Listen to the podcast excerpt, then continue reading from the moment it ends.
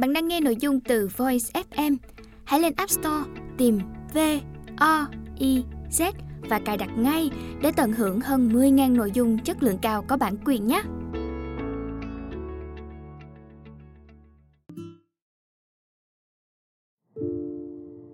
Bạn đang nghe sách nói tại Voice, tủ sách văn học kinh điển dành cho thiếu nhi. Mời các bạn lắng nghe quyển sách Bá tước Monte Cristo Đơn vị sở hữu bản dịch Voice FM Giọng đọc Sa Lời giới thiệu Đây là cuốn tiểu thuyết kể về chuyến phiêu lưu về một chàng trai sống vào thời kỳ cách mạng Pháp. Anh trở thành kẻ thế mạng cho những kẻ ấp ủ mưu đồ chính trị thời bấy giờ. Ellen Andre lấy cảm hứng từ cuộc đời chàng thanh niên trẻ, phiêu chẹt và thu hút người đọc bởi sức sáng tạo và tài xây dựng những tình huống ly kỳ, hấp dẫn. Tác phẩm vẫn được yêu thích cho đến ngày nay, được chuyển thể thành phim điện ảnh, kịch, phim truyền hình và hoạt hình trên toàn thế giới. Edmund Dantes là một thủy thủ trẻ tài năng và sắp nhận vị trí thuyền trưởng sau khi người tiền nhiệm qua đời. Việc này khiến Danglers nổi lòng ganh ghét, lập mưu hãm hại Dantes khiến anh bị lính bắt giữ ngay trong ngày cưới. Mặc dù thẩm phán Velford biết Dantes vô tội, nhưng vì lợi ích bản thân, Velford quyết định kết tội và đẩy Dantes đến một nhà tù nơi đảo xa. Trong thời gian bị giam cầm, Dantes ngày càng tuyệt vọng. Giữa lúc chẳng biết làm gì với tháng ngày sau này, anh gặp được tù nhân Faria đang cố gắng đào hầm vượt ngục và bắt đầu lấy lại niềm tin. Chương 1 Chuyến trở về đầy hạnh phúc Vào tháng 2 năm 1810, tàu Pharaoh cập cảng Marseille của nước Pháp. Một người đàn ông đứng trên cảng quan sát từ xa. Vừa trông thấy tàu, ông ta đã nhảy lên xuồng và trèo tới gần thuyền. Hỏi to với chàng thanh niên đang đứng đợi trên đó. Dantes phải không? Chuyện gì đã xảy ra với thuyền trưởng vậy? Chàng thanh niên đáp. Thưa ông Moro, một chuyện buồn khủng khiếp. Khi tàu gần đến Chivia Vecchia, ngài thuyền trưởng can đảm lek lơ đã ra đi. Người đàn ông hỏi, còn hàng hóa, hàng hóa vẫn an toàn chứ? Chàng thanh niên trả lời, vâng, vẫn an toàn. Sau đó, anh nhanh chóng ra lệnh cho các thủy thủ trên tàu khiêng hàng hóa xuống cảng và mọi người lập tức tuân theo. Dantes ngập ngừng nói. Còn ngài thuyền trưởng tội nghiệp... Ngài Maudon nói. Đúng, đúng. Cho ta biết, ông ấy xảy ra chuyện gì? Ông ấy ngã khỏi tàu sao? Dante trả lời, trong khi mắt vẫn để ý các thủy thủ. Không, thưa ngài, ông ấy bị sốt rồi qua đời chỉ vài ngày sau khi chúng tôi rời Naples. Bây giờ xin phép làm phiền ngài tôi phải cùng các thủy thủ giữa hàng. Mời ngài lên tàu và anh Danglers sẽ trình bày tình trạng hàng hóa và lợi nhuận trong chuyến vừa qua. Moro nhìn Dantes và nở nụ cười tươi hơn. Tuy Dantes còn trẻ, nhưng quản lý con tàu rất chu đáo. Moro bắt đầu nghĩ đến việc tìm một thuyền trưởng thay thế cho người đã mất. Ông nhìn Dantes lâu hơn một chút, rồi bước lên tàu Federal Danglers đưa tay ra đỡ ông lên. Dallas lớn hơn Dantes vài tuổi, và chẳng ai trên con tàu này ưa anh ta. Dallas cười nói, Chào mừng ngài Morrow trở lại tàu. Ngài xem, việc kinh doanh của chúng ta rất thuận lợi. Ngài Morrow hưởng ứng. Đúng vậy Dallas. Ta đã nghe Dantes kể rằng chuyến đi rất suôn sẻ, ngoại trừ chuyện người thuyền trưởng tội nghiệp. Trong lúc đó, mắt ông vẫn nhìn về Dantes. Denlas vốn không ưa Dantes. Denlas trả lời.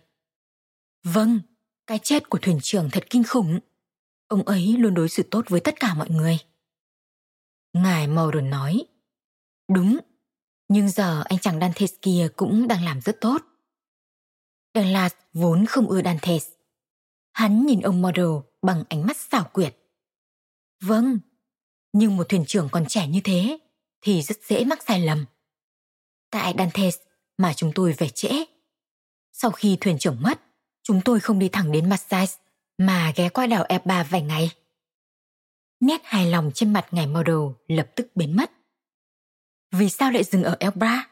Con tàu có vấn đề gì sao? Denlers rành mãnh mách lẻo. Không, không trục trặc gì cả. Chúng tôi chỉ dừng lại và chẳng làm gì. Để Dallas đứng đó, ngài model gọi Dantes đến. Dantes, lại đây. Ta cần nói chuyện với cậu. Dantes tới trước ngài model. Thưa ông, có việc gì ạ? Model hỏi. Vì sao cậu lại dừng ở Elba? Dantes đáp. Đó là yêu cầu cuối cùng của ngài thuyền trưởng. Trước khi chết, ông đã nhờ tôi mang thư cho người nào đó trên đảo. Nét lo lắng hiện rõ trên khuôn mặt model. Ông tiến lại gần Dantes và thì thầm để không ai nghe được. Cậu có gặp Napoleon không? Cậu có nói chuyện với ông ấy không? Cậu có biết làm như vậy rất nguy hiểm không? Dantes trả lời. Napoleon có nói chuyện với tôi, nhưng tôi không trả lời. Tôi cần gửi một lá thư đến Paris ngay bây giờ. Ngài model hỏi. Thư nói gì? Dantes trả lời. Tôi không biết, tôi không đọc. Tôi chỉ mang đến Paris. Nếu như ông cho phép.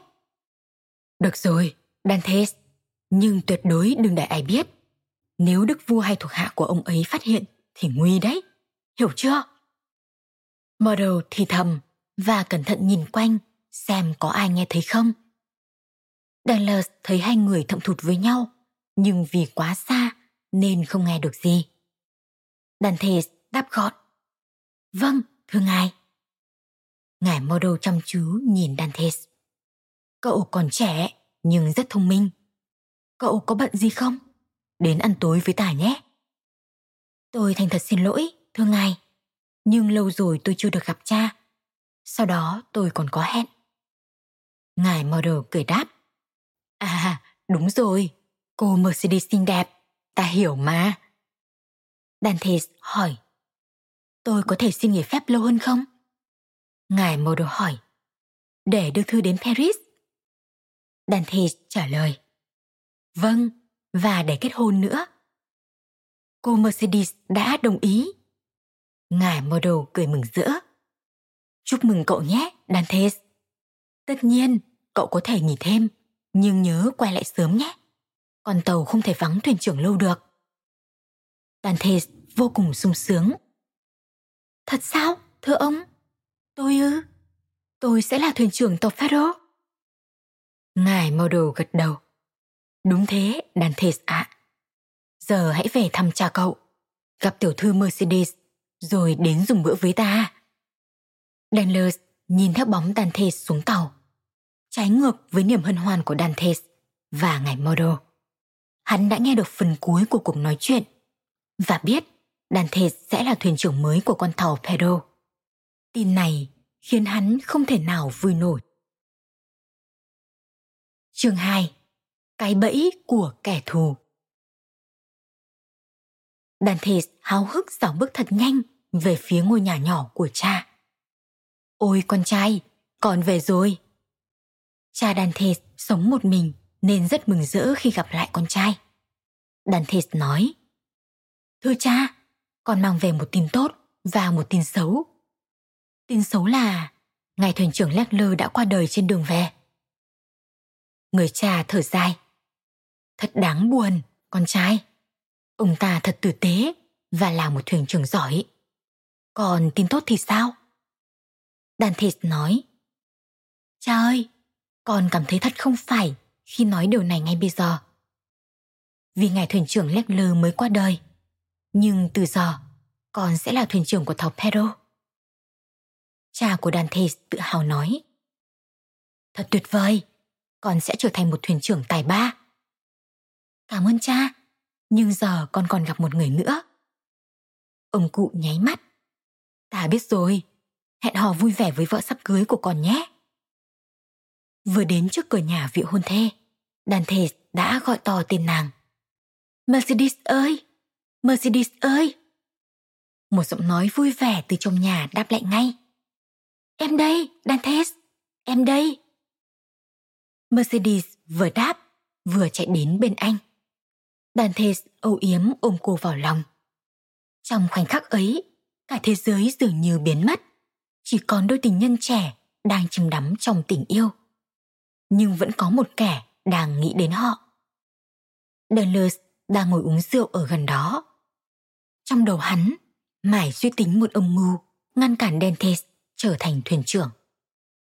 Ngay sau đó, tình cờ Mercedes và Dentes cũng bước vào quán rượu ấy. Mải tận hưởng hạnh phúc bên cạnh Mercedes, nên Dentes không thấy Dennis. Dennis mỉa mai. À, thuyền trưởng mới. Giờ lên trước rồi, nên anh không thèm nói chuyện với bạn mình nữa ư? Dentes đáp. Không, không đâu. Tôi mải nói chuyện với Mercedes nên không thấy anh.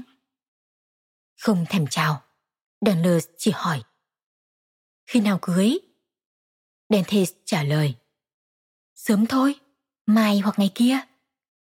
Douglas nói. Vội thế? Sao cưới gấp thế hả thuyền trưởng? Dentes đáp. Tôi chưa phải thuyền trưởng đâu. Chúng tôi phải nhanh chóng kết hôn vì tôi còn phải đi Paris một chuyến. Sau đó, Chúa phù hộ ngài Moro. Có thể tôi sẽ trở thành thuyền trưởng. Douglas hỏi. Paris? Anh tới đó làm gì? Dentes giải thích. Trước khi chết, thuyền trưởng Lengler đã nhờ cậy tôi một việc, nên tôi cần đi Paris. Anh cẩn thận giấu chuyện lá thư. Dentes biết nó có thể gây nguy hiểm, mà Douglas thì không đáng tin cậy. Dentes mời. Nhớ đến dự đám cưới của chúng tôi nhé. Daniels trả lời. Tất nhiên. Nhưng lòng thầm nhủ. Mày chẳng bao giờ đến được Paris và không đời nào trở thành thuyền trưởng của tao được đâu. Daniels viết một lá thư thẩm phán Venford của Đức Vua tại Marseille. Hắn nói, hắn là bạn của Đức Vua, nhưng không tiết lộ danh tính. Trong thư, Daniels đặt điều rằng Dantes ôm lòng thù ghét nhà vua và anh ta sắp gửi một lá thư bí mật của Napoleon cho ai đó ở Paris. Hắn cầu xin vị thẩm phán hãy bắt giữ và tra khảo Dantes Và Dantes chắc chắn không thể nói dối thẩm phán. Tên Danglers độc ác thừa biết lá thư bí mật của Napoleon sẽ gây họa cho Dantes. Sau khi gửi thư đi, hắn sung sướng nghĩ đến việc sẽ trở thành thuyền trưởng tàu Pharaoh vào một ngày không xa.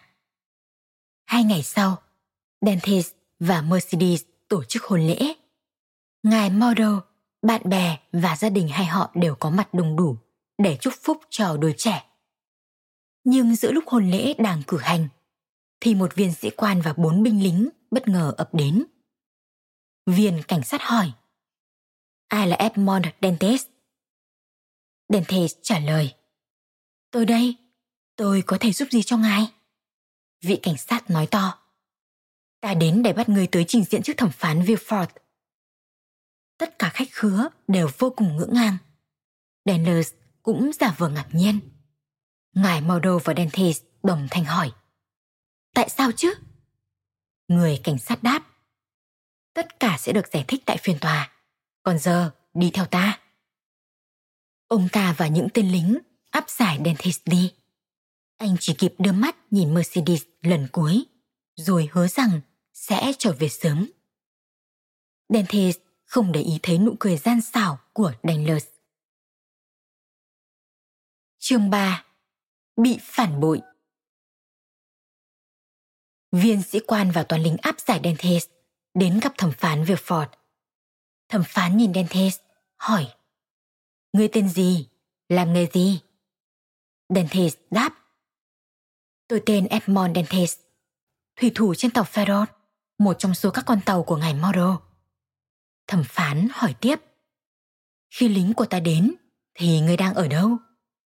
Dentis trả lời. Tôi đang làm lễ cưới. Lòng anh vô cùng hoang mang.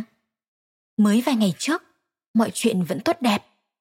Anh vui mừng trở về nhà, kết hôn, rồi sau đó sẽ trở thành thuyền trưởng tàu Fedo. Nhưng giờ đây, Dante chẳng hiểu chuyện gì đang xảy ra. Villefort hỏi tội. Có một lá thư tố cáo người làm tay sai cho Napoleon. Trong đó viết, ngươi là một tên nguy hiểm, muốn giết đức vua và đưa Napoleon trở lại. Đó là những lời tố cáo vô cùng nghiêm trọng. Ngươi có gì để nói không? Dante bàng hoàng. Nguy hiểm? Tôi ư? Tôi chỉ mới 20 tuổi, làm việc trên một con tàu. Tôi còn chẳng quan tâm gì đến chính trị. Người thẩm phán trả hỏi. Người gặp Napoleon chưa? Người có gặp hắn ở đảo Elba không? Dentist thật thà. Tôi đã gặp ông ta. Đó là yêu cầu cuối cùng của ngài thuyền trưởng Leclerc. Trước khi mất, ông ấy nhờ tôi đến đảo Elba để gặp Napoleon. Làm sao tôi có thể từ chối nguyện vọng của người sắp chết được? Thưa ngài. Ông Wilford hiểu tình cảnh của Dantes và nói Người nói, người không quan tâm chính trị. Người chỉ làm theo lời trăng chối của người thuyền trưởng sắp chết. Nếu đúng là vậy, thì có lẽ sự việc không nghiêm trọng đến thế. Dantes trả lời Không thưa ngài, tôi chẳng quan tâm gì đến chính trị hay Napoleon. Tôi chỉ cố gắng hoàn thành trách nhiệm của mình. Villefort hỏi Vậy còn lá thư? Lá thư gửi đến Paris đang ở đâu? Dante trả lời Ông đang giữ nó. Ông sĩ quan đã tịch thu nó khi bắt tôi. Villefort ra lệnh cho bình sĩ. Đưa ta lá thư. Nếu nó không có gì nguy hiểm, người có thể quay lại lễ cưới. Một người lính mang thư đến cho Villefort. Ông bắt đầu đọc và ngay lập tức biến sắc. Nội dung trong đó thật sự rất nguy hiểm. Nếu thư này đến được Paris, thì chắc chắn sẽ gây ra vô số rắc rối cho đức vua và Villefort. Dù Dantes nói hắn chưa hề đọc qua, nhưng Villefort nghĩ biết đầu hắn nói dối. Giải pháp an toàn nhất cho đức vua và cho chính ông là tống Dantes vào tù. Dantes hồi hộp nhìn Villefort đọc thư. Anh lo lắng, không biết trong đó viết gì, nhưng nhìn mặt ông Villefort không mấy vui vẻ. Đọc xong, ông thẩm phán ném ngay bức thư vào lửa rồi quát. Nghe đây, lá thư đã biến mất, không được nhắc với ai về nó. Nếu có ai hỏi, cứ bảo họ đến tìm ta. Giờ ta tạm giam người ở tòa cho đến tối. Sau đó người sẽ được thả. Nhưng nhớ, không được phép kể về lá thư với bất kỳ kẻ nào. Vâng, cảm ơn ngài. Dentes cảm thấy bớt lo hơn. Anh nghĩ rằng sẽ sớm được gặp lại nàng Mercedes và cha. Villefort ra lệnh. Đi theo người này, hắn sẽ lo liệu cho người. Dantes theo người lính rời khỏi phòng và sang một căn phòng khác của tòa án. Sau đó, anh được dẫn vào một xà lim nhỏ. Tên lính khóa cửa nhốt anh rồi bỏ đi. Tuy phải ở một mình trong bóng tối, nhưng chàng trai tội nghiệp vẫn tin lời ông Wilford. Giờ chỉ cần đợi và sau đó mình sẽ tự do. Tối nay mình sẽ về nhà với Mercedes và cha. Vài giờ sau, một toán lính quay lại. Lúc này trời đã tối. Thấy những người lính đến, Dantes mừng rỡ và háo hức. Anh sắp được về nhà rồi. Nhưng thay vì thả Dantes ra, họ lại dẫn anh lên một con thuyền. Dantes lo lắng hỏi. Các ông đưa tôi đi đâu vậy? Ngài thẩm phán về Ford đã nói, tôi có thể về nhà mà. Một tên lính giành mạnh đáp. Mày đang về nhà đây. Nhà tù trên đảo sẽ là nhà mới của mày. Ngài thẩm phán ra lệnh đẩy mày ra đó. Dantes biết hòn đảo mà họ đưa anh tới. Đó là nơi chuyên giam giữ những tên tội phạm khét tiếng, độc ác nhất. Và những kẻ phản bội nhà vua. Anh cảm thấy trời đất như sụp đổ. Khi đến hòn đảo, một trong số các quản ngục ra dẫn Dentes đến một xà lim nhỏ rồi ra lệnh. Từ giờ, đây là chỗ của ngươi. Dentes cảm thấy vô cùng cô đơn và tuyệt vọng. Anh nghĩ thầm, làm sao thoát được khỏi đây? Liệu mình có còn gặp lại cha và Mercedes không? Sáng hôm sau, cai ngục phát cho anh một phần thức ăn và hỏi Tên tù nhân kia, có ổn không? Đàn thề trả lời Tôi không biết, tôi muốn gặp ngài quản ngục. Tay cai ngục bật cười. Nếu muốn gặp ngươi, ngài ấy sẽ gọi ngươi đến. Còn nếu ngươi muốn gặp ông ta, thì chẳng ma nào quan tâm đâu. Nói rồi, hắn bỏ đi. Ngày nào cũng lặp đi lặp lại như thế. Viên cai ngục đến, phát cho Dentes vài mẩu bánh mì, nước uống và hỏi anh có khỏe không. Sau một thời gian, Dentes đã tuyệt vọng, nên thôi xin gặp bất cứ ai. Làm sao anh có thể thoát khỏi Salim và rời khỏi hòn đảo này đây? Chương 4 Tù nhân số 37 Nhiều tuần rồi nhiều tháng trôi qua, chẳng có gì thay đổi. Cho đến một ngày nọ. Dante nghe thấy tiếng động lạ bên dưới xà lim. Sột soạt, sột soạt, sột soạt. Âm thanh ấy phát ra từ nơi nào đó rất gần Dante. Một tù nhân đang cố vượt ngục. Người đó đang đào bới. Dante quan sát và nhận ra vách ngăn xà lim đã cũ và nhão nhoẹt. Anh nhìn xung quanh để tìm một vật nào đó. Dante cầm chai nước lên rồi ném xuống đất. Cái chai vỡ ra thành nhiều mảnh.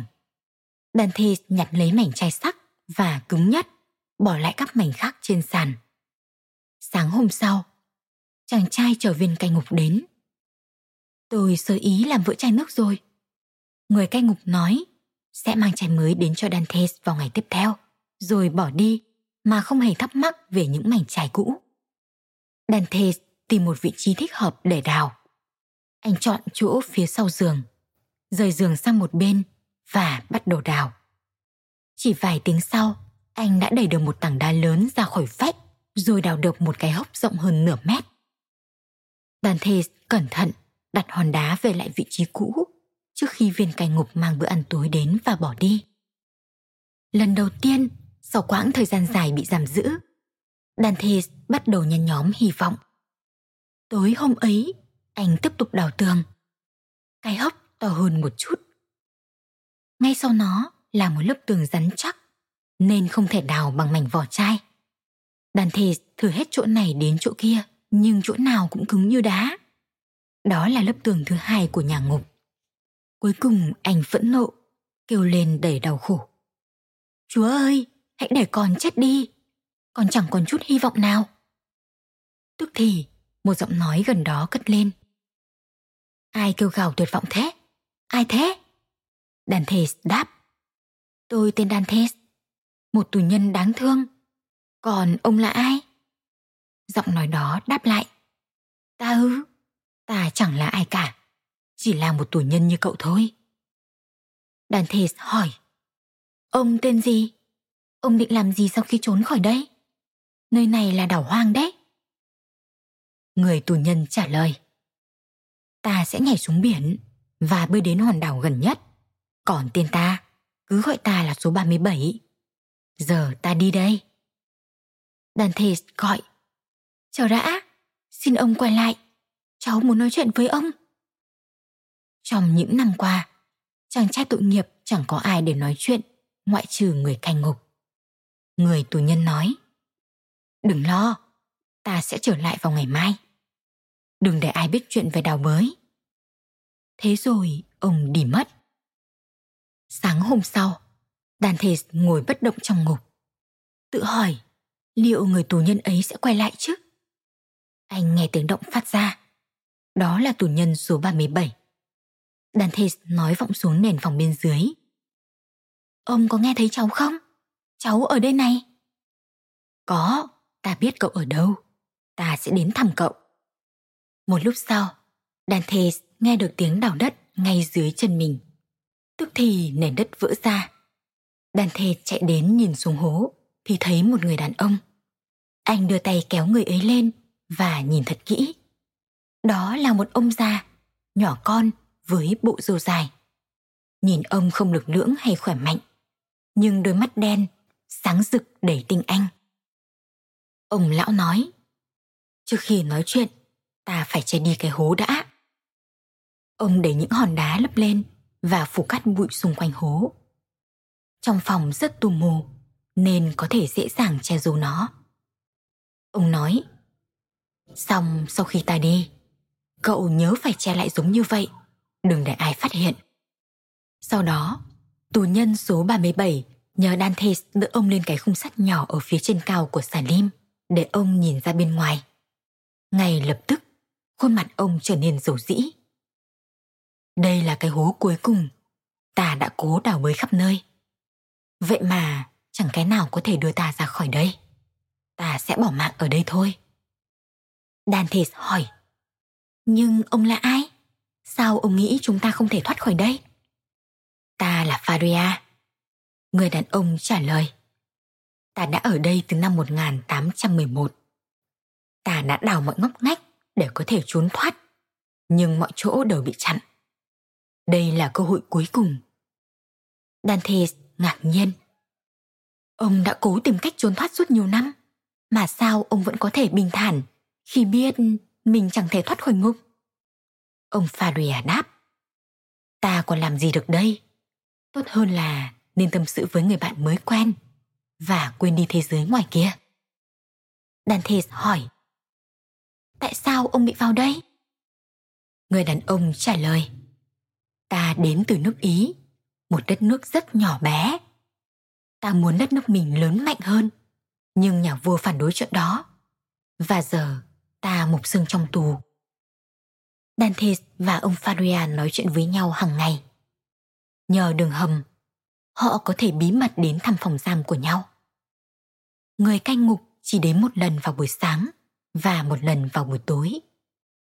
Cả hai đều muốn trốn khỏi đây, nhưng hiểu rằng điều đó là bất khả thi. Ít ra, họ vui khi có người bầu bạn. Ông lão Faria là một người vô cùng thông minh. Mỗi ngày, ông đều dạy cho Dante những điều mới mẻ. Dante học được tiếng Pháp, lịch sử và các ngôn ngữ khác. Một ngày nọ, ông Faria chia sẻ về cuộc đời mình. Ông kể Dante nghe về một kho báu khổng lồ với rất nhiều vàng và đủ loại trang sức. Thì ra ông Faria từng giúp việc cho một vị hoàng tử nổi tiếng giàu có. Ai cũng dòm ngó gia tài của họ nên họ đã giấu nó đi. Trước khi lâm chung, hoàng tử đã để lại tất cả tài sản cho ông Faria. Nhưng chưa kịp lấy số châu báu ấy thì ông đã bị bắt. Giờ đây chỉ còn mỗi Faria biết nơi chôn giấu kho báu. Nếu ông qua đời, sẽ chẳng ai biết được gia tài đồ sộ ấy đang ở đâu. Dantes thấy nỗi buồn giàu hằn trên khuôn mặt già nua của người bạn tù. Lẽ ra ông đã có thể sống cuộc đời giàu sang, nhưng lại không may rơi vào cảnh ngục tù phải chết già ở đây. Nhiều năm trôi qua, cả hai ngày càng thân thiết và xem nhau như cha con. Một ngày nọ, khi sức khỏe ngày càng suy yếu, ông Faria quyết định nói cho đàn thê biết bí mật của mình. Ông cẩn thận giải thích về nơi giấu kho báu vì biết rõ mình đã gần đất xa trời và không bao giờ được thấy chúng nữa. Ông lão yêu quý Dante như con trai mình và tin rằng nếu anh lấy được số gia sản đó thì sẽ trở nên giàu có. Đống của cải đang được giấu bên trong cái hang động nhỏ nằm cạnh con sông duy nhất trên một hòn đảo mang tên Monte Cristo. Ông yêu cầu Dantes nhắc đi nhắc lại đến khi thuộc lòng nơi cất giữ kho báu. Cuối cùng, ông nói, sau khi ta chết, kho báu đó sẽ là của con. Vài tháng sau, điều không may đã xảy ra. Một ngày nọ, ông Faria cảm thấy khỏe hơn một chút, nhưng hôm sau nữa thì ông không thể cử động. Dante ngồi cạnh ông, nắm lấy tay ông, cho đến lúc ông nhắm mắt xuôi tay. Rồi anh đau đớn trở về buồng giam của mình. Sau đó, người canh ngục mang bữa tối đến cho anh. Dante cứ lo lắng nghĩ về cha Faria. Mình phải biết họ sẽ làm gì với cha. Anh mở cái hố, đi đến buồng của cha Faria. Anh đứng bên trong đường hầm và lắng nghe giọng nói qua tảng đá. Một giọng nói vang lên. Cuối cùng ông già cũng chết rồi. Một giọng khác trả lời. Ừ, ông ta đã chết. Tối nay ta sẽ mang xác ông ấy đi. Một lúc sau, khi tất cả đã rời đi, Dante mới bước ra khỏi đường hầm và đi vào phòng giam. Xác ông Faria bị bỏ trong một cái bao. Dante buồn bã chạm vào bao, sau đó trở về ngục của mình. Một mình ngồi trong bóng tối, Dante cảm thấy vô cùng đau khổ. Bỗng dưng, một ý tưởng táo bạo lóe lên trong đầu anh. Những dòng suy nghĩ ngày càng dồn dập hơn, nhưng tim anh không thật sự chắc chắn. Sau một lúc, cuối cùng Dante cũng đưa ra quyết định. Anh cầm theo mảnh chai vỡ trở lại phòng giam của ông Faria. Dante mở bao đựng xác, xin lỗi cha Faria rồi mang thi thể ông sang phòng giam của mình. Anh đặt cái xác lên giường, che mặt ông lại để khi những người khác ngục đến, họ sẽ tưởng rằng anh đang ngủ. Sau đó Dante đến phòng giam của ông Faria và chui vào trong bao. Anh nắm chặt mảnh thủy tinh sắc nhọn nhất, rồi hồi hộp nằm chờ. Không lâu sau, mấy tên cai ngục quay lại, khiêng bào đựng xác ra ngoài. Ngay khi ra ngoài, Dante ngửi thấy mùi nước biển mặn mặn trong không khí. Anh vừa lo lắng vừa tràn đầy phấn khởi. Sau khi đi được vài phút, tên gác ngục ném bao xuống đất. Anh nghe được tiếng sóng biển rì rào gần kề. Dante cảm giác người canh ngục đang buộc vật gì đó nặng nặng vào bao tải. Sau đó, họ lôi cái bao đi tiếp và ném nó. Dante cảm nhận là mình đang rơi. Tiếng sóng vỗ ngày càng gần hơn, rồi bao tải chìm xuống biển. Ban đầu, cái lạnh đột ngột của nước làm Dante choáng váng. Anh chìm dần xuống biển vì sức nặng của cái bao kéo anh chìm rất nhanh. Dante dùng hết sức rạch bao tải và cuối cùng cũng mở ra được.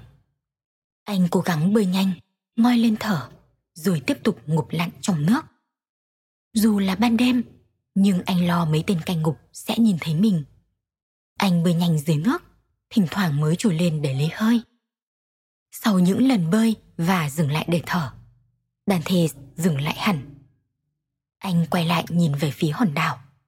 Mọi thứ thật im ắng. Sau đó, anh lại tiếp tục bơi về hướng Marseille. Ngày trước, Dante bơi rất cư, nhưng những năm tháng bị cầm tù đã làm anh yếu đi nhiều. Anh nghĩ, có lẽ mình không đủ sức bơi về mặt sai. Ngay khi đó, nhờ ánh trăng mờ mờ, anh thấy một con tàu đang lình đình trên biển. Dante nghĩ, đây là cơ hội duy nhất của mình. Nếu họ không cứu, mình sẽ chết mất. Rồi anh hét lớn. Cứu, cứu với! Anh nhìn thấy một thủy thủ đang chỉ tay về phía mình. Một người khác ném chiếc xuồng cứu sinh xuống nước. Chiếc thuyền trôi về phía anh. Một giọng nói hét lớn từ chiếc xuồng cứu sinh. Ai đó? Anh là ai? Dante trả lời. Tôi là thủy thủ, tôi bị đắm tàu, làm ơn cứu tôi. Một cánh tay đưa xuống kéo anh lên. Dante biết mình đã lên được xuồng. Anh mệt và lạnh cóng đến nỗi không thể nhúc nhích hay thốt nên lời. Vài giờ sau, anh tỉnh dậy trên con tàu. Anh nói với thuyền trưởng rằng mình là thủy thủ. Vị thuyền trưởng nghi ngờ người này có thể là tù nhân vượt ngục, nên ông yêu cầu Dante làm việc trên tàu và giám sát anh rất cẩn thận. Với vốn hiểu biết về tàu thuyền và kinh nghiệm đi biển, anh hoàn thành công việc xuất sắc và giành được lòng tin của người thuyền trưởng. Dantes đã tự do. Chương 5 Sự giàu có của ngài Monte Cristo Dantes làm việc chăm chỉ trên con tàu, nhưng hàng ngày anh luôn nghĩ về số của cải, về cha và nàng Mercedes. Cuối cùng cũng đến ngày con tàu cập bến đảo Monte Cristo. Dantes biết cơ hội của anh đã đến. Sau khi lên bờ, Dante bỏ lại đoàn thủy thủ trên tàu. Anh theo lời căn dặn của ông Faria đến con sông. Đúng như lời ông nói, anh đã tìm thấy những ký hiệu trên vài tảng đá. Những ký hiệu ấy hẳn do con người khắc. Dante vô cùng phấn khởi. Anh nghĩ thầm. Cha Faria lẽ ra đã trở nên giàu có. Theo lời căn dặn, Dante lần theo các tảng đá để đi đến một hang động. Anh nghĩ mình sẽ dễ dàng tìm được của cải, nhưng trong hang túi đen như mực, nên anh chỉ thấy những tảng đá lớn. Dante nhớ lại, ông Farian nói rằng kho báu đã được ngụy trang. Đợi cho mắt thích nghi với bóng tối, anh phát hiện có một căn phòng nhỏ ở bên trong. Dante cố gắng đẩy một vài tảng đá ra và nhìn thấy một con đường khác dẫn đến căn phòng. Anh dò dẫm đi từng bước vào trong. Căn phòng khá tù mù, rồi anh nhìn thấy những chiếc dương và quan sát chúng thật kỹ. Cha Farian nói đúng, mỗi dương đều đầy ắp vàng, vô số nhẫn và đủ loại trang sức. Dante chưa bao giờ tưởng tượng được trên đời lại có nhiều của cải đến thế. Nhưng làm sao mang chúng ra khỏi đây? Anh vô cùng kính trọng ngài thuyền trưởng mới, nhưng nhất định phải giữ bí mật về số của cải này. Vì thế, Dante chỉ lấy một ít vàng và một vài chiếc nhẫn, nhưng giá trị của chúng cũng rất lớn. Anh giấu rất kỹ chúng trong quần áo nên không biết được. Sau đó Dante quay lại con tàu. Mọi người trên tàu rất ngạc nhiên và hỏi anh đã đi đâu vì trông anh khá bẩn thỉu và mệt mỏi sau khi để các tảng đá giấu kho báu. Họ sốt sắng hỏi thăm Dantes. Anh nói mình vẫn ổn. Sau đó thuyền trưởng vội vã khởi hành nên không ai hỏi gì thêm. Con tàu đi đến một thành phố khác ngay khi cập bến ở thành phố mới. Dante bán đi vài chiếc nhẫn và thu được rất nhiều tiền. Anh xin phép thuyền trưởng cho mình rời tàu để trở về Marseille. Thuyền trưởng rất tiếc nuối khi để Dante ra đi. Ông nghĩ Dante là người tốt. Sau đó, anh sắm vài bộ quần áo mới cùng một con tàu nhỏ đủ để tự mình treo trống. Anh dòng thuyền quay lại đảo Monte Cristo, đến hang động chứa kho báu và lấy thêm nhiều tiền, đủ để anh sống cuộc đời giàu có như một vị bá tước cao quý. Dantes nghĩ, mình sẽ nói mình là bá tước. Đã lâu rồi, người ở Marcel không trông thấy mình, nên chắc họ sẽ không nhận ra mình. Với số tiền khổng lồ và chiếc thuyền mới, Dantes quay về Marseille. Tới nơi, anh neo thuyền ngoài bến và đến văn phòng hải quan. Anh biết người làm việc ở đó, nhưng ông ta không biết Dantes. Nhân viên hải quan hỏi, Ngài tên gì? Dantes trả lời, Monte Cristo. Ta là bá tước vùng Monte Cristo. Người đàn ông nhìn Dantes và con thuyền mới tinh. Trông người này như một quý ông giàu có. Cảm ơn ngài, chào mừng ngài đến với thành phố Marseille. Thế là Dante được đi qua. Trở về quê hương, Dante rất đau buồn khi biết cha mình đã chết cách đây nhiều năm. Còn nàng Mercedes thì tái hôn với người anh họ của nàng và cả hai rời khỏi Marseille. Anh vô cùng phẫn nộ với Danlers và thẩm phán Villefort. Cả hai kẻ xấu xa đã gây ra nỗi bất hạnh cho mình. Vì vậy Dante quyết tâm lên kế hoạch trả thù. Đó là một kế hoạch dài, nhưng anh còn nhiều thời gian. Những năm tháng trong tù đã rèn cho Dantes tính kiên nhẫn. Bên cạnh đó, ông cụ Faria còn dạy cho Dantes nhiều kiến thức hữu ích trong cuộc sống. Kế hoạch trả thù đó mất khá nhiều năm. Trong thời gian Dantes bị tống vào ngục, Danlers trở nên giàu có còn Villefort trở thành một thẩm phán lừng danh. Dantes lập mưu làm cho Danglars tiêu tốn hết gia sản và khiến tên thẩm phán bị mất chức. Cuối cùng, Villefort mất trí và không thể hành nghề được nữa. Vậy là sự ra đi của ông Faria chẳng những giúp cho Dante có một cuộc sống mới, mà còn giúp anh trả thù thành công. Bạn vừa nghe sách nói tại Voice, tủ sách văn học kinh điển dành cho thiếu nhi. Quyển sách Ba Tước Monte Cristo, Giọng đọc Sa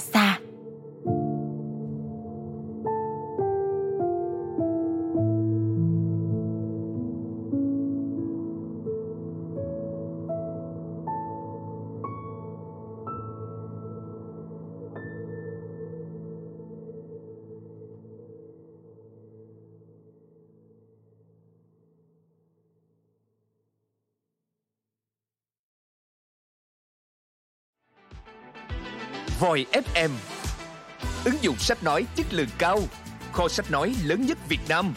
Từ các tác giả sách bán chạy nhất Cùng nhiều thể loại nội dung khác Podcast, sách tóm tắt, truyện thiếu nhi, thiên và ngủ. Chia theo các hạng mục dễ tra cứu Và được thể hiện qua các dòng đọc mượt mà. Hẹn giờ tắt để nghe trước khi ngủ. Điều chỉnh tốc độ nghe phù hợp với bản thân. Tải xuống để nghe không cần mạng. Chế độ lái xe, thao tác đơn giản và an toàn. Gần 20.000 người đã sử dụng và hài lòng. Còn bạn thì sao? Tải ứng dụng Voi FM trên App Store hoặc Google Play để được nghe thử miễn phí ngay hôm nay. Voi FM, lắng nghe mọi lúc, bên bạn mọi nơi.